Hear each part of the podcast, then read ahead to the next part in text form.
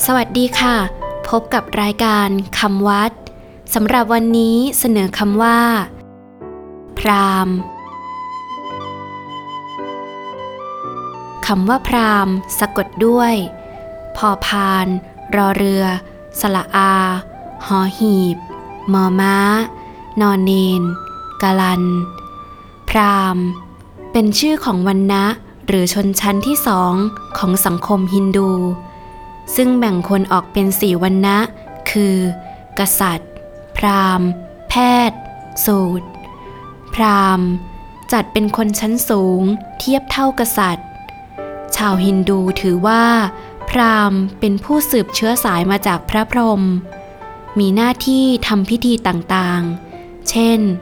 สวดมนต์ขอพรเทพเจ้า ทำพิธีบูชายัน สังเวยเทพเจ้า สอนคำพีพระเวท และพิธีกรรมทางศาสนาอื่นๆ พราหมณ์เป็นโดยกำเนิดคือ มีบิดาเป็นพราหมณ์ก่อน แล้วไปทำพิธีทางศาสนาอีกครั้งหนึ่ง จึงจะเป็นพราหมณ์โดยสมบูรณ์ จึงเรียกพราหมณ์อีกอย่างหนึ่งว่า ทิศหรือทิชชาแปลว่า ผู้เกิดสองครั้ง เช่นที่ใช้ว่า พราหมณ์ทิชาชาติ